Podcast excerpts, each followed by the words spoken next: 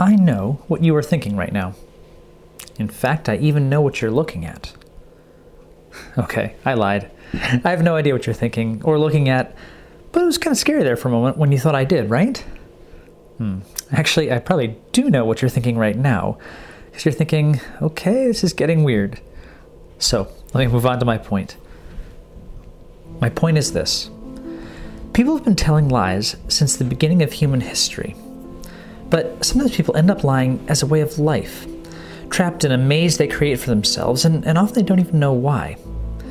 So today, Ed Welch and I explore a bit of this maze and learn some interesting things about our own hearts along the way. You are listening to CCEF On The Go, a podcast of the Christian Counseling and Educational Foundation. Here at CCEF, we are committed to restoring Christ to counseling and counseling to the church. You can find our podcasts, books, articles, videos, and more resources for Christ-centered pastoral care at our website, ccef.org.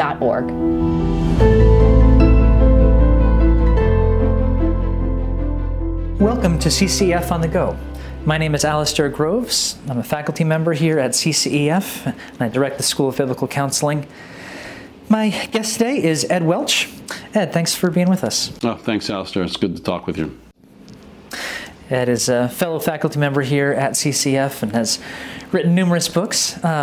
Today, Ed, I want to talk about something that's a little bit off the beaten path, and it may not be directly relevant to many folks listening today, but it's just been interesting to me. It's been something kind of nibbling at the back of my mind for a while that I wanted to sort of think out loud with someone else on. So thanks for being my guinea pig here. But here's the question on my mind. What is the deal with pathological liars? If you want to use a more technical term, or to flesh out the question slightly, it would be, what leads a person to end up in a spot where they seem to be telling falsehoods all the time, almost as if it were an addiction or an instinct, and they even themselves may come to a point where they say, you know, I don't know why I lie about things. I seem to instinctively lie in response to questions that don't gain me anything. There's no reason to lie. If I hadn't lied about it, it wouldn't have mattered in the slightest. I'm just interested. I'm interested in thinking about it. And if I can actually say maybe 2 more minutes here about my own reason for asking the question, I had 2 particular situations where this issue came front and center, which were very different in my mind, but it got me thinking. One was before I went to seminary and became a counselor. I had a friend who I was getting to know, and in the context of a group conversation, I remember we were talking, I believe it was about movie theater ticket prices, and we're talking about how expensive they were, and I don't remember what the going rate at the time was. Probably, you know, we were all talking about how tickets were $10, and he was saying how this place near him had tickets for $16 or $18 a ticket. And I just kind of looked at him. I was like, really? No, there's no way they're charging that much. He's like, oh yeah, no, really, really. I was like, oh, okay. And conversation wandered on to other things. And that night, he came back up to me and he pulled me aside and just said, you know, I have a problem. I lie about stuff all the time, and it's just an instinct in me, and I don't know why I do it. I hate that I do it. They do cost $10. They don't actually cost $16. And I'm not quite sure why I did that. I think I just like to have impressive things to say that make people notice me. And to my mind, it was just one of the sweetest conversations I ever had. I was so proud of this guy. He was a couple years younger than me, and it was just one of those moments where you saw the Spirit at work in someone's life, and you felt like he was identifying something important in him. But so that's what got me starting to think, like, how do you end up in that place where lying about $16 movie theater tickets is your instinct in a given situation? That's intriguing, but I can make the connection with wanting to be noticed. And then I found myself somewhat later in a conversation with a guy who again identified this sort of lying thing. He was a highly introspective person, very well educated, and from his perspective, he could see no good reason why he would tell some of the lies he told. In fact, sometimes he would even seem to lie in ways that would complicate his life rather than gain him anything. And I didn't have the chance, sadly, to walk with him long enough to hear much more. But it just made me ask, how do people wander into this place? So I've had some musings in my own mind. I'd be interested to hear your thoughts and if this is the kind of thing you've interacted with on any kind of regular basis. I have, since I have an interest in knowing people who've struggled with addictions, and helping them as much as I'm able. That's that's one place where you will find lies. It's just part of the whole system of addictions. So that's where I see it the most. But well, Alistair, let me start. I'm going to start gradually, and here again, I'm going to assume that you will slap me upside the head if I'm going too slow on some things. So I'm thinking a couple things right off the bat. One is these two people you mentioned. So impressive. The first person, he actually came back and confessed it to you with a certain amount of insight. I want to somehow be impressive and to live in a place where there's $16 tickets. It doesn't seem like it would be that impressive, but it stood out and. You're what? Wow, it got your attention. The other person, it's so admirable that he didn't necessarily understand exactly why. Which, by the way, we don't have to understand such things. But he was able to speak about it honestly. So both of these people, I feel like they're far along in whatever the battle is with anger. So I appreciate both of the people that you identified. All right, I'll just say maybe one or two other things just to sort of ease into this whole category. There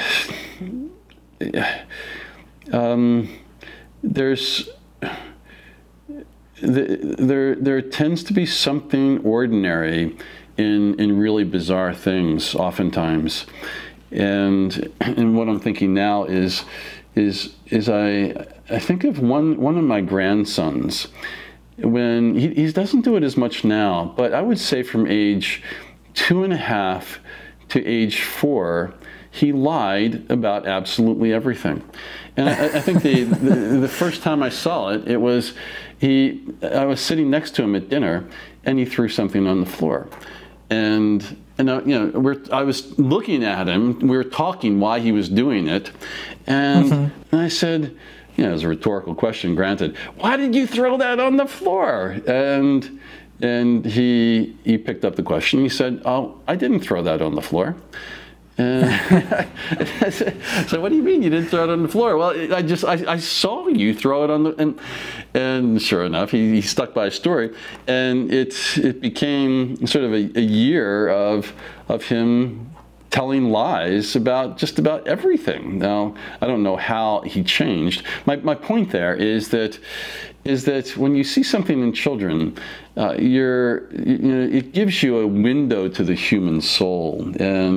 And so in that sense, certain lies and certain whoppers can seem pretty weird, but the basic contours of it are a child understands the nature of lies, and we certainly understand the nature of lies as well. So anyway, that's the first thing I'm thinking as I'm heading into it, that it's not quite as strange as we might think.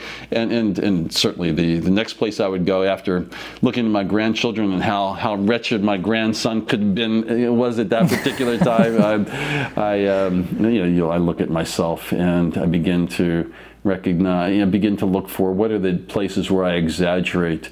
What are the places where I blame others, which we wouldn't typically consider that to be the category of lies, but it is. It's look over there. It's their fault. We are innocent in this. So anyway, that's the way I begin to wade in the waters before we get to the more extreme situation. I really like these people that you identified.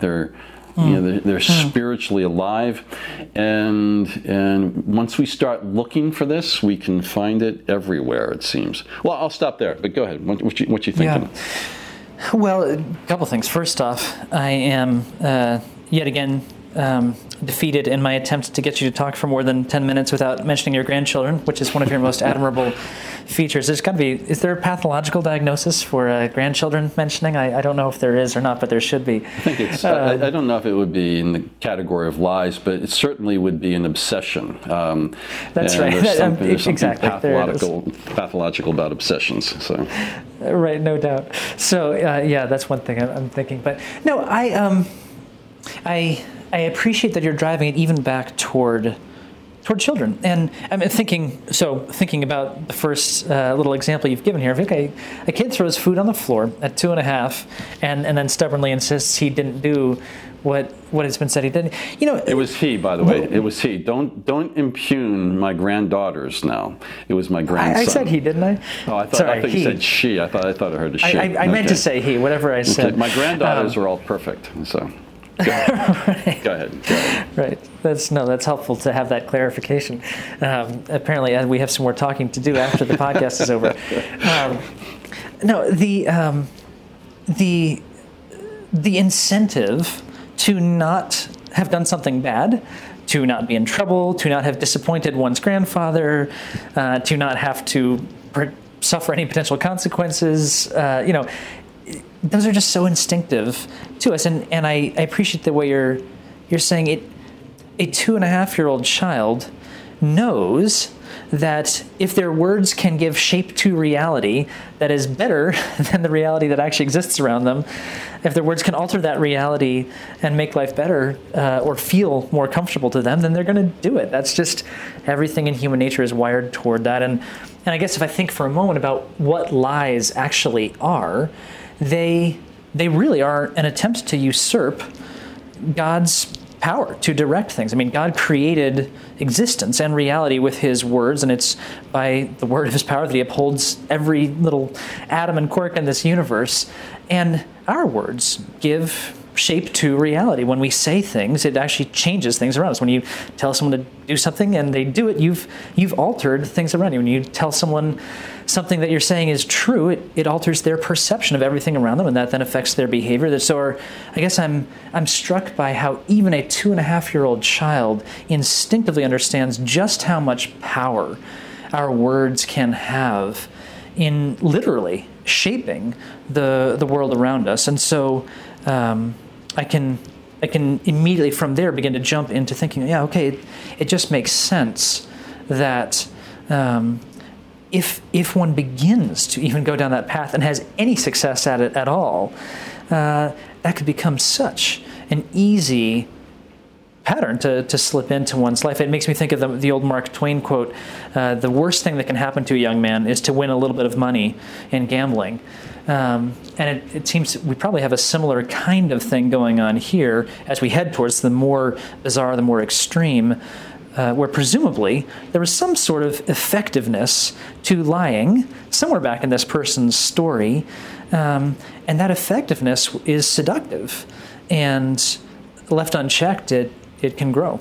But the curious thing that you're pointing out also is that even how is it, sometimes we can understand lies where they seem to be effective, but my grandson's lie, even at 2.5, it wasn't that effective. Right.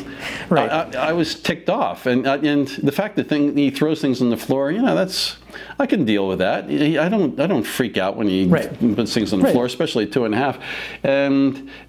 But it bothered me that he was lying about it, and so he there didn't seem to be a whole lot of benefit to him doing these things. So that's the curiosity that you're identifying, where we can understand how you lie about something, you get out of trouble, but once we get in the groove of lying, there's this utter irrationality about it that really does take us, I think, into spiritual realities. By the way, Alistair, you're doing something else as well, where here we are, here I am talking about the ordinariness of lies, but what you're doing is you're also identifying that the very structure of the universe has lies very much in mind, where there are two kingdoms. There's the kingdom of Christ and the kingdom against Christ, and the kingdom of Christ is characterized by light and life and truth. And I think of when Jesus is speaking,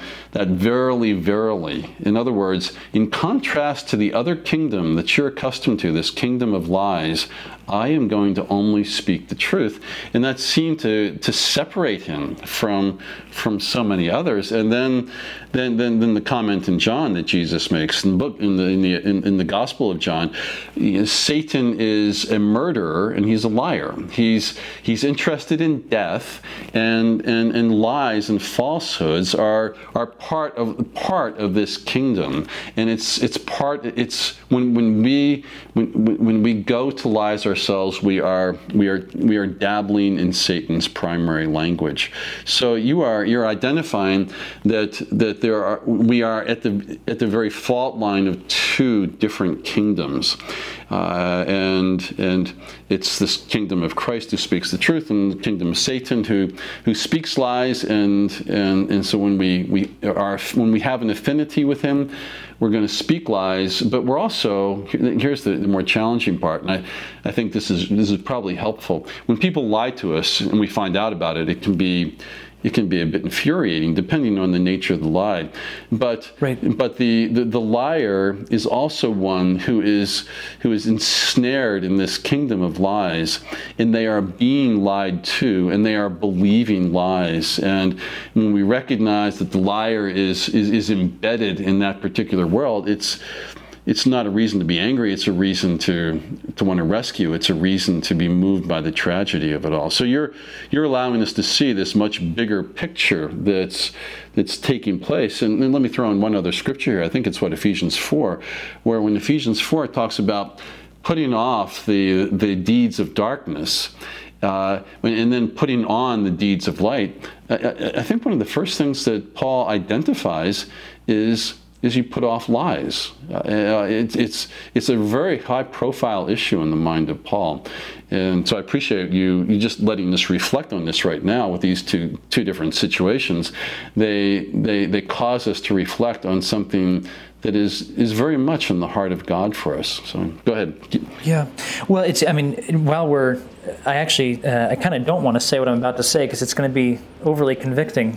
So maybe we should just wrap up and pray and end here. But the Ephesians 4 piece of the puzzle that this is kind of opening for me right now is Ephesians 4:29, which says something to the effect of, let no corrupting talk come out of your mouths, but only what is good, what is fruitful, what is going to build up and edify, what's going to fit the occasion, what's going to give grace to those who hear. So it's taking the idea of speaking truth and pushing it way, way, way beyond the narrow technical definition that most of us want to use. So those of us who don't think of ourselves as pathological liars would tend to say, I didn't say anything untrue there, or I didn't explicitly lie about that, or I kept silent, but, and I'm just realizing how much you quoted Jesus saying, verily, verily, unlike that kingdom over there where people are going to use their words in 1,000 different ways to try to force a result that makes them happy. When people will use their words and their silences to extract from other people what they want, I'm going to use my words to give life, to serve, to build up. And so whether or not most of us would define lying as something like saying something that you know to be untrue, to be factually inaccurate, but then there's this whole host of issues closely around it, like keeping secrets, telling half-truths, putting spin on things, overemphasizing, underemphasizing, or even being silent, pressuring, even being silent, like you said a second ago. Right. And any of those things are actually a use of words, communication, language, designed not to serve and love and build up another person. And obviously silence can serve another person, but you can use any of those things to force your will upon another person, to manipulate another person rather than to serve and to love them. And so while my mind coming into the conversation was focused primarily on explicitly saying words that happen to be factually inaccurate, there's a whole host of closely related things that have to do with how we use our words in Ephesians 4:29, especially in the context of 4:15 and speaking truth in love, and the context of Ephesians as a whole, Christ being grace and truth together. You can't we can't stand here and say like, oh, those pathological liars over there are doing something so radically different from the kinds of ways that all of us are tempted to and do use words to force our will upon others for our benefit and not theirs. Anyway, I didn't want to say any of that, but so you have these two guys. Let's say you have more time with one of them to consider these things together.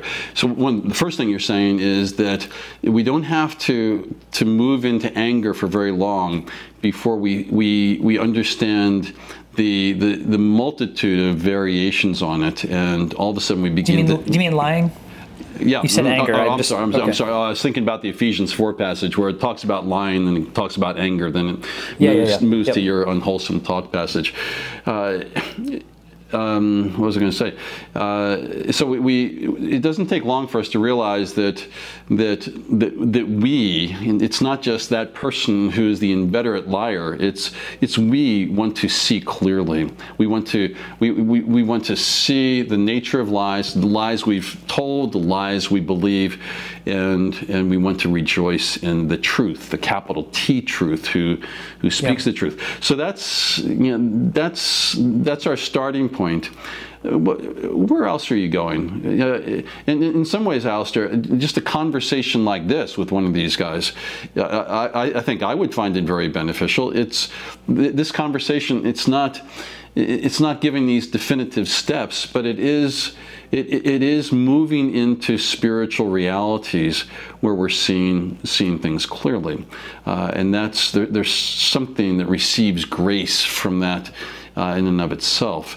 There's something about it that reveals our own neediness. And there's something about a conversation like this that brings an urgency to the issues of lies. It's no longer, well, we all do it, and you have white lies and innocent lies. It's now that we see there is something traitorous about lies, It brings much more urgency. So go ahead.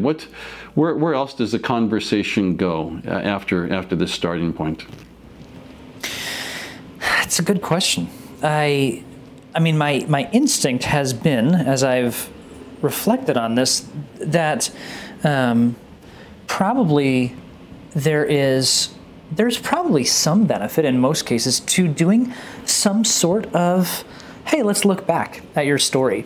And let's see anything we can identify fairly readily about your history of lying. Can you point to specific kind of landmark moments where lies either served you well, or you thought they might, or something was really important to you, and you ended up getting caught in the lie, but it was really clear to you why you were lying. You know, can we find touch points looking back at times when speaking of something that wasn't true, knowing you were doing so, when that really made sense to you, when you did see a clear connection between what you did and why you did it. Because I suspect that kind of exploration could help you identify what maybe some of the core themes are, or where some of the especially hot spots are for you personally. Because my working assumption, and I'd be interested in your feedback here, but my working assumption is that when you get to this place where you find yourself lying about things for no reason that you can discern, is something like, you've developed a reflex, or to a man with a hammer everything looks like a nail, and if your ability to lie is your hammer, then you tend to just hit everything around you with it, and that hammer came from somewhere. Some people don't do a lot of lying. They are more workaholics. That's how they deal with their issues, or they're always on Facebook, or they're reading their Bible 27 hours a day, or there's a million ways to deal with the challenges of life and your desires for one thing or another. I'm probably reading this as it could be helpful to understand your own history more clearly, to understand where it came from, with the assumption that something that was initially more directly connected to some of the strong desires of your heart has now become something that's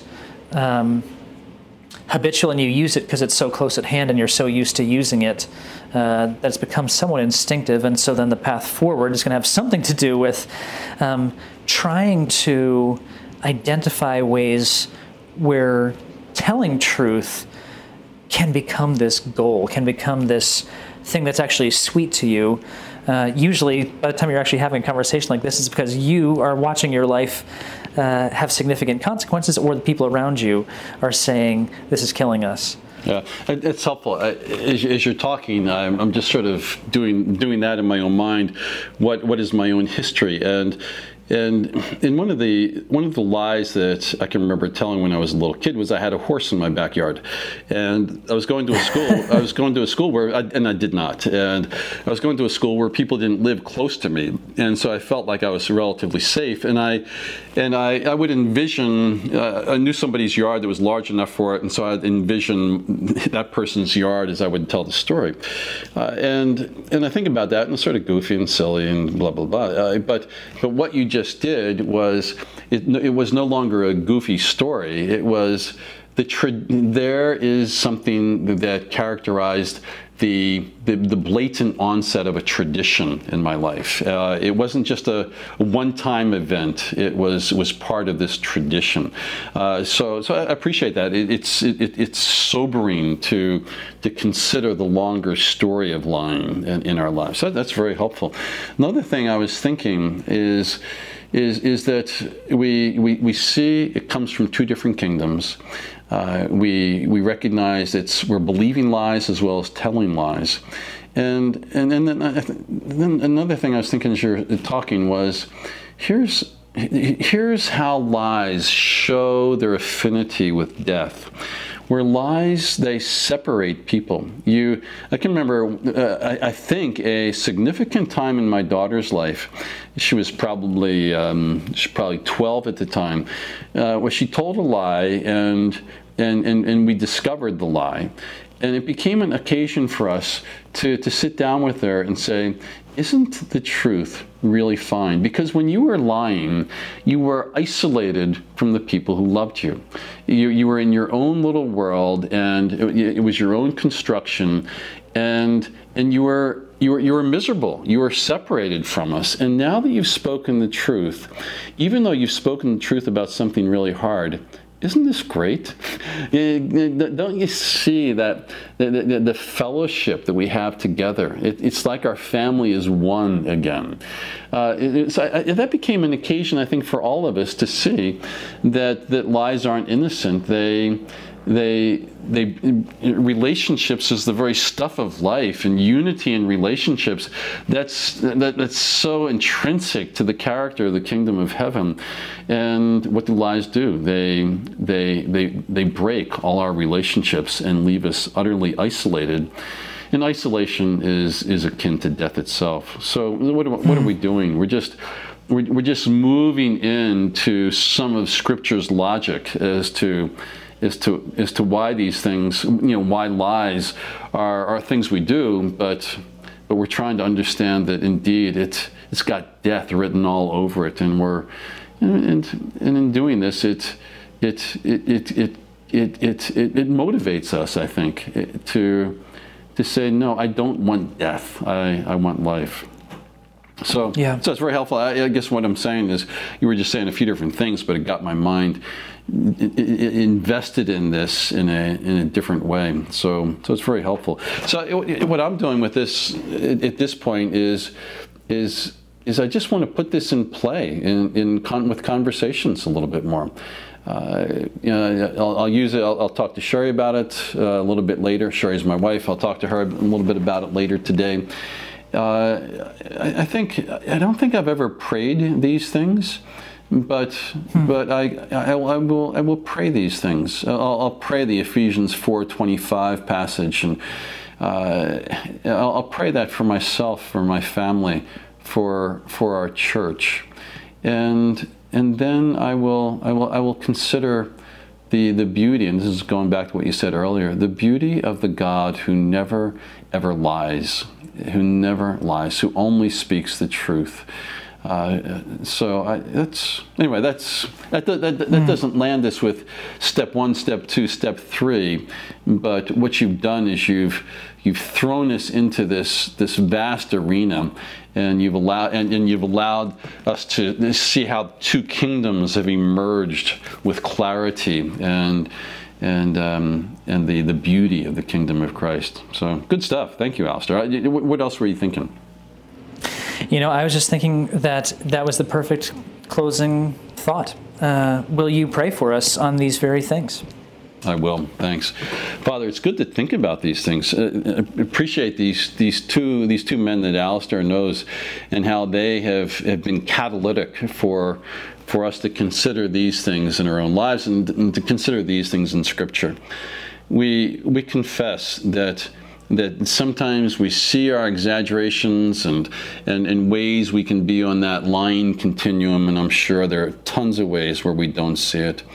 Lord, forgive us and open our eyes to these things. And even more, would you grant us the privilege of hearing that verily, verily, that the lover of our souls is the one who is the truth, and who only speaks the truth. We thank you. Thank you for how, in the midst of our duplicitous hearts, you are never duplicitous in return, but you speak words that are true and good. We are grateful. And may we as a church grow in these things. In the name of Christ, amen. Amen. Lies and lying aren't a terribly fun topic.